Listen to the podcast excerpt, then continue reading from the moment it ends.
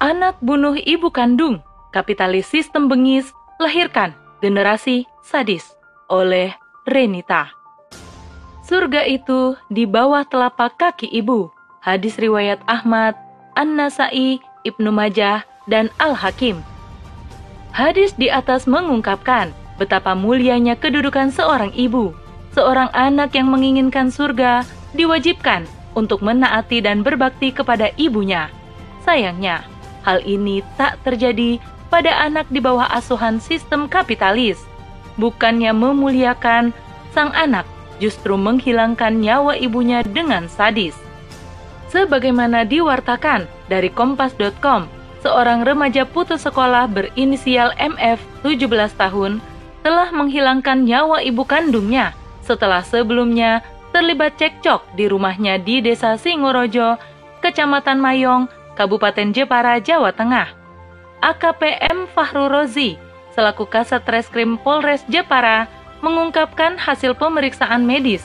Diketahui korban meninggal dunia setelah ditikam menggunakan sebilah pisau dapur. Dari hasil visum, didapati luka memar pada jasad korban bekas dihantam putranya. Motif pembunuhan dilandasi oleh kekesalan pelaku pada korban karena sering dimarahi dan menyebut dirinya seorang pengangguran yang hanya bisa makan, tidur, dan nonton televisi. Betapa memilukan ketika melihat kondisi generasi saat ini. Seorang anak yang harusnya menghormati orang tua malah begitu beringas menghabisi nyawa ibu kandungnya. Mereka seolah kehilangan nurani dan akal sehat, hingga nekat melakukan tindakan biadab pada orang yang telah melahirkannya. Mengapa hal ini bisa terjadi? Kasus pembunuhan di atas sungguh mempertontonkan pada kita bagaimana bobroknya kualitas generasi saat ini betapa sadisnya perbuatan seorang anak terhadap orang tuanya. Padahal, orang tuanya telah banyak berjasa dalam kehidupannya. Namun, semua itu seolah tak berharga. Hanya karena emosi sesaat, membuat sang anak gelap mata, menikam sang ibu, hingga meregang nyawa. Mereka seolah hilang kendali ketika berbuat, tak mampu membedakan perbuatan biadab dan yang bukan. Nyatanya, rusaknya akhlak generasi saat ini memang diakibatkan oleh derasnya pemikiran liberal yang menyerbu kehidupan. Masifnya gempuran pemikiran liberal hari ini benar-benar telah meluluh lantakkan institusi keluarga. Alhasil, hubungan antar keluarga tak lagi disandarkan pada halal dan haram. Yang ada justru manfaat dan kepentingan. Ketika ada anggota keluarga yang tak membuat nyaman dan memberi rasa aman, maka tak segan untuk dilenyapkan meskipun itu adalah orang tuanya sendiri. Selain itu, tercerabutnya kasih sayang antar keluarga memicu perilaku miskin adab. Jangankan untuk memuliakan orang tua, yang ada malah menjadi anak durhaka. Ditambah lagi, rusaknya interaksi antar keluarga menyebabkan generasi mudah tersulut emosi dan kehilangan nurani. Segala tindakan tak lagi dipikirkan dengan akal sehat.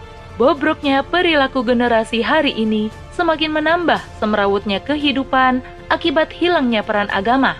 Keimanan kian kandas, tak mampu lagi menjadi pijakan dalam perbuatan. Wajar, generasi yang ada miskin visi kehidupan, tak lagi menjadikan ridho Allah sebagai tujuan.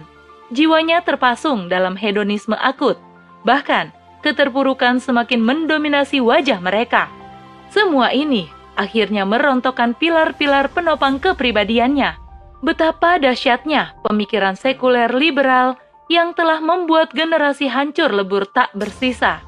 Dalam kasus tersebut, diketahui motif pembunuhan yang dilakukan pelaku lantaran kesal dengan korban karena merasa kurang perhatian dan sering dimarahi. Hal ini juga diperkuat dengan pernyataan kriminolog Universitas Indonesia, Hozizah Gusnita, mengungkapkan Berdasarkan teori delikwensi, beberapa faktor yang menyebabkan anak melakukan tindakan pidana di antaranya adalah pola asuh orang tua, lingkungan, dan teman sebaya. Inilah pentingnya peran orang tua dalam membersamai tumbuh kembang anak. Ketika anak kehilangan kehangatan dan rasa aman dari orang tuanya, maka hilang pula empatinya terhadap orang lain. Akibatnya, anak menjadi begitu beringas dan kejam Seharusnya orang tua lebih responsif terhadap kondisi dan bahasa tubuh sang anak, sehingga anak merasa diakui perasaannya dan ia pun dapat mengontrol emosinya.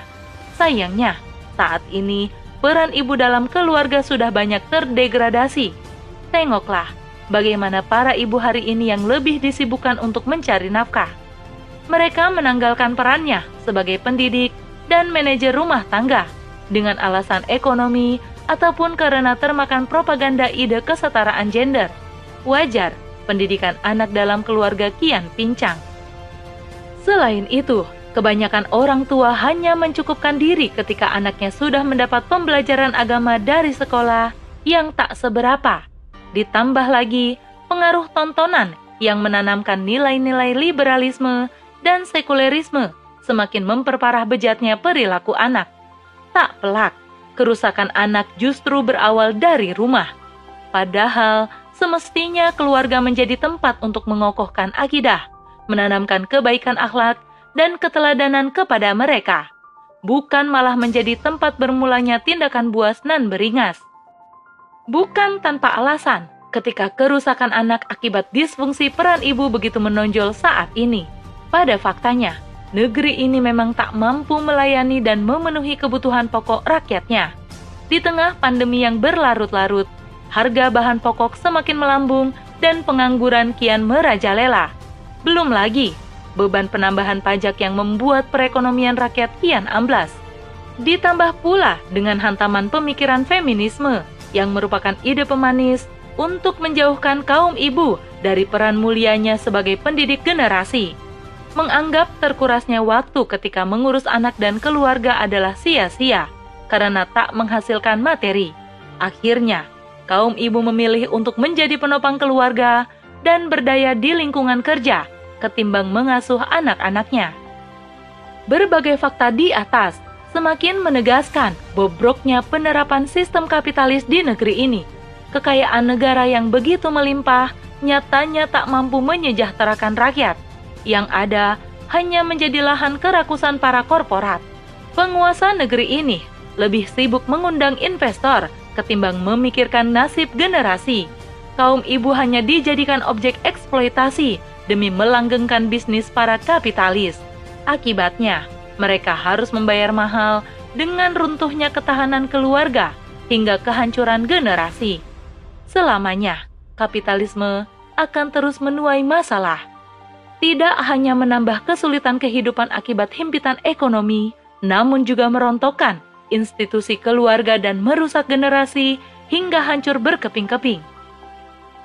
Seburuk apa pun perangai orang tua, tetap saja mereka adalah orang tua yang berjasa dalam kehidupan seorang anak.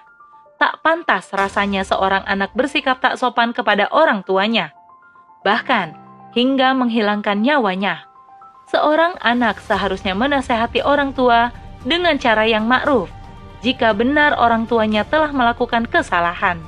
Inilah urgensi adab yang harus dipahami anak terhadap orang tuanya, sehingga menjauhkan mereka dari perbuatan durhaka kepada kedua orang tuanya. Adab merupakan salah satu akhlak mulia yang diperintahkan Allah dan Rasulullah Shallallahu Alaihi Wasallam untuk setiap Muslim adanya adab bertujuan untuk memperindah perilaku seseorang ketika beribadah dan berinteraksi dengan orang lain. Islam melarang seorang muslim memiliki akhlak yang buruk. Sudah seharusnya orang tua menanamkan adab kepada anaknya sejak dini. Sebagaimana hadis riwayat Ibnu Hibban, Rasulullah Shallallahu alaihi wasallam telah bersabda, "Apabila anak telah mencapai usia enam tahun, maka hendaklah ia diajarkan adab dan sopan santun. Adapun adab yang harus diperhatikan sang anak ketika berinteraksi dengan kedua orang tuanya, yakni pertama, menaati dan menghormati keduanya. Kedua, melembutkan suara di hadapan mereka, bahkan Islam melarang seorang anak berkata "ah" kepada orang tuanya. Ketiga, segera memenuhi panggilan mereka. Keempat, tidak mencela dan mencaci maki mereka.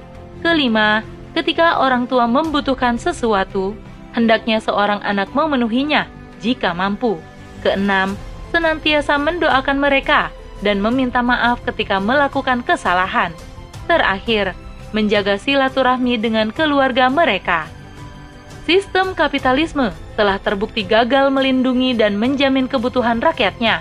Maka, Islam hadir ke tengah-tengah umat manusia untuk menyebarkan kebaikan bagi seluruh alam, membebaskan mereka dari segala keterpurukan.